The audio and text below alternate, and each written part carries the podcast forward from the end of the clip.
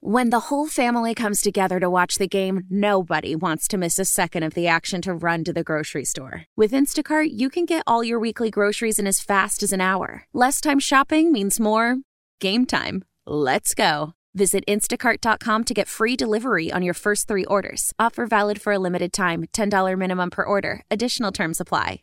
How powerful is Cox Internet? Powerful enough to let your band members in Vegas, Phoenix, and Rhode Island jam like you're all in the same garage. Get Cox Internet powered by fiber with America's fastest download speeds. It's internet built for tomorrow, today. Cox, always building better. Cox Internet is connected to the premises via coaxial connection. Speeds vary and are not guaranteed. Cox terms and other restrictions may apply. Analysis by Ookla Speed Test Intelligence Data. Fixed median download speeds. USQ3 2023. Larry Blustein, Danny Garcia, up until 8 o'clock this evening. Thanks for uh, joining us on a Thursday evening. Also, thanks to Matt Murschel from the Orlando Sentinel talking UCF football. Now we turn our attention to the FSU Seminoles, undefeated at 7 0. Um, really uh, tremendous team, one of the top four teams in the country, playing in basically well in every phase of the game. Huge win over Duke um, at home. Uh, and from what I heard, that the crowd was there was electric. A lot of recruits on hand uh, this week. Uh, they had um, and I guess uh, to a, a pretty tough opponent too. When you look at it, uh, Wake Forest has always been, even though they're four and three this year, they're they're always a, a team that'll give you a heck. Uh, somebody who's covering FSU for a long, long time, and he does it for the Rivals Network, uh, the Osceola. Uh, Charles Fishbein is kind enough to join us. Charles, thanks so much for taking the time on this Thursday evening, and uh, exciting times in Tallahassee. Oh yeah, they're they're they're a very good football team. So no doubt. Um, I know you expected uh, them to be really good. I mean, uh, obviously they returned a lot of kids. They probably hit the portal as well as anybody over the last couple years. Last year, getting Johnny Wilson, a couple of other pieces uh, uh to go with, it. and then this year they added some more. Talk about this team. Uh, you know what their strengths, their weaknesses are. You know, heading down the home stretch.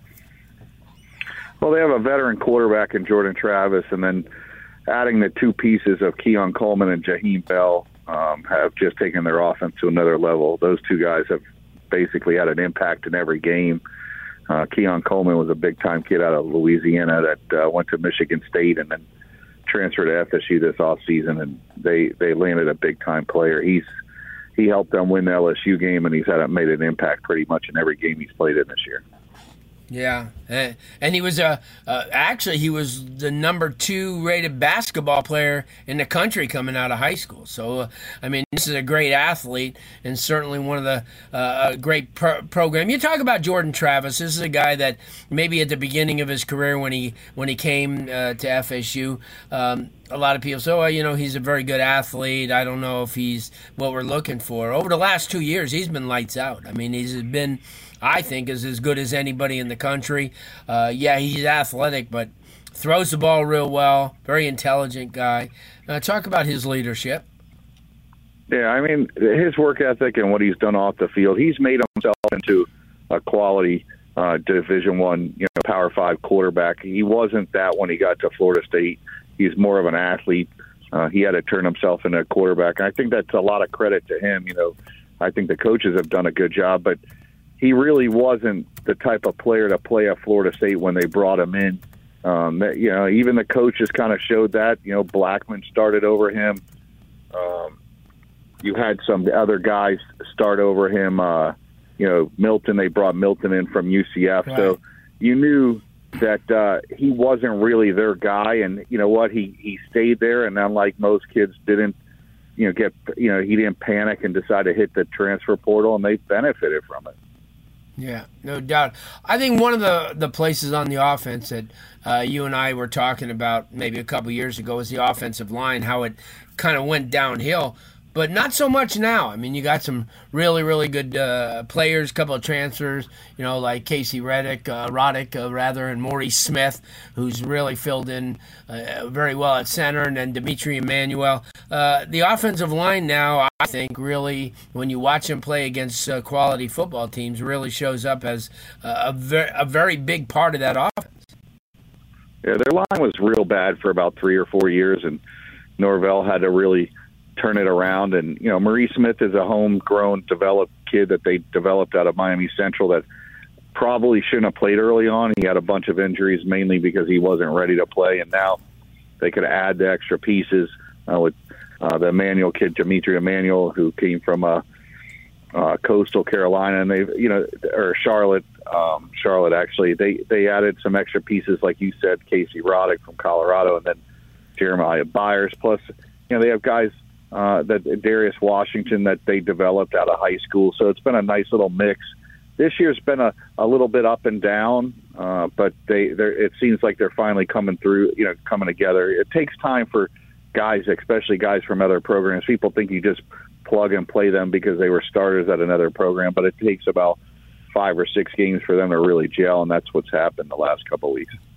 No doubt. Charles Fishbein joins us from the uh, Rivals Network and uh, covers FSU, does recruiting for them as well. And on the defensive side, got some interesting faces and guys that you and I watched in high school. Uh, Patrick Payton, uh, who we probably initially saw as a safety, and then he moved to the defensive end spot. Uh, and also Tatum Bethune, who came in for UCF, probably uh, one of the more active, and one of probably one of the best tacklers that the Seminoles have. Talk about those guys. Yeah, well, Bethune kind of stabilized a position for Florida State that's also been another position that they struggled out with at linebacker. He and now that they have Kalen DeLoach, who's been in the program for four or five years, those two guys are upperclassmen, so they're the leaders of that defense. Uh, Tatum makes a ton of plays. You you see his number pop up in every game. Uh, both of those kids have really helped the defense out a lot. Yeah, secondary wise, uh, they've really shored things up. Um, obviously, you know, you sh- the the kid Shyheim Brown who came in, and Jarrian Jones and Renardo Green, and then Akeem Dent, and then I even at the beginning Kevin Knowles from right here at MacArthur. Yeah, Shyheim's a guy that, I mean, they took him late in the process. He really was just one of those guys that um, came from a program that was run by a former Florida State uh, football player, and Brian Allen, who recommended him. It was one of those things that they kind of got lucky um, that the kids turned out to be that type of player. But um, I think they're going to, you know, they've benefited from him. He had a big pick, I believe, in the last game. So, uh, you know, just another very good addition from the coaching staff. Yeah, no doubt. And the one thing that you and I kind of talked about, you know, in the growth of this team certainly was uh, getting the recruiting started. I mean, especially in South Florida, and they've certainly done it. You know, over the last couple years, getting a Conrad Hussey or an Edwin Joseph, and then coming up and landing one of the top uh, uh, guys who who was a junior now re- reclassified uh, to this year and, in Blunt. Um, talk about that because I know that was a concern uh, for you. Uh, when they first, probably three years ago in the transition, that they weren't getting the kids uh, recruiting wise, especially from South Florida. I think Omar Graham kind of started that and um, has done a pretty good job. And, and somebody who's really stepped up too this year for him. Uh, I mean, the, the Kentron Poitier kid has gotten a little action, and Hykeem Williams, who I saw the other night, play pretty well. So they've got the South Florida market started to tap in pretty good, and I know that you you were kind of concerned about that. Well, it's more. I don't know if it was a concern as it more was that you know they didn't have the relationships on their staff, um, and you know that these coaches down here they really want you to uh, before you land their top kids. They almost like push some of their lesser kids on you. They want you to build those relationships, and there's a trust factor. These coaches down here have to trust you as a coaching staff, and uh, you know not being able to get down here because of COVID. Uh, they really weren't able to build those relationships early on, and that was more of the concern from that standpoint that they just were they going to get the time to really build those relationships and then be rewarded uh, for that patience uh, from not only the administrators but the coach. You know how everybody wants to just fire everybody now. Uh, sure, that's sure. just the new thing. It's like uh, you know, just like your boy Lincoln Riley, they want to fire him out there now because he's lost two games in a row. It's just there's a very short uh, leash with these coaches, and it, my concern was, will they give him enough time? Because the, you know those relationships are very important in recruiting down here, uh, yeah. even with NIL, even with um, you know all these guys that are pushing kids all over the place. It's very important to still have re- relationships. Yeah, and Charles, uh, before I let you go, the one thing that you've always been an advocate of is, you know, trying to recruit these kids, like, you know, maybe as 10th graders and start those relationships early on. Now with the transfer portal, it's kind of tough because high school recruiting is kind of diminished because a lot of coaches and a lot of teams will go after that 21 22 year old kid rather than a 17 year old kid. Uh, has it changed a lot for you? Because I know you're you're in that line and you work every day trying to get get kids into college and place them. Has it? You think it's really hurt a lot with the with the transfer portal? I don't, I don't think it's hurt because you still listen. If you're going to land those guys out of the portal, it's going to come from a prior relationship while you were recruiting that kid out of high school and you look at the schools like Georgia and Alabama and the schools that are winning at the highest level, they're not really hitting the portal that hard. Yeah, they'll pull like two or three kids. It's more of um, to fill a need more than to basically build your classes. I still am of the belief that you got to build uh, with the homegrown talent because you look at you take a Michigan State for example, they went that portal route um, those kids they won with, then they couldn't backfill because they all the high school kids that were worth it, anything left, and they didn't ha- they didn't fill it with another uh, portal class. So that that coach ended up getting fired. Now I know it was over a scandal, but I think it's more they were trying to find a way out after he didn't have a winning season last year, and this year looked like it was going to be another rough season. So it, it's just I think it works both ways. I still think it's very important. Um, if you're good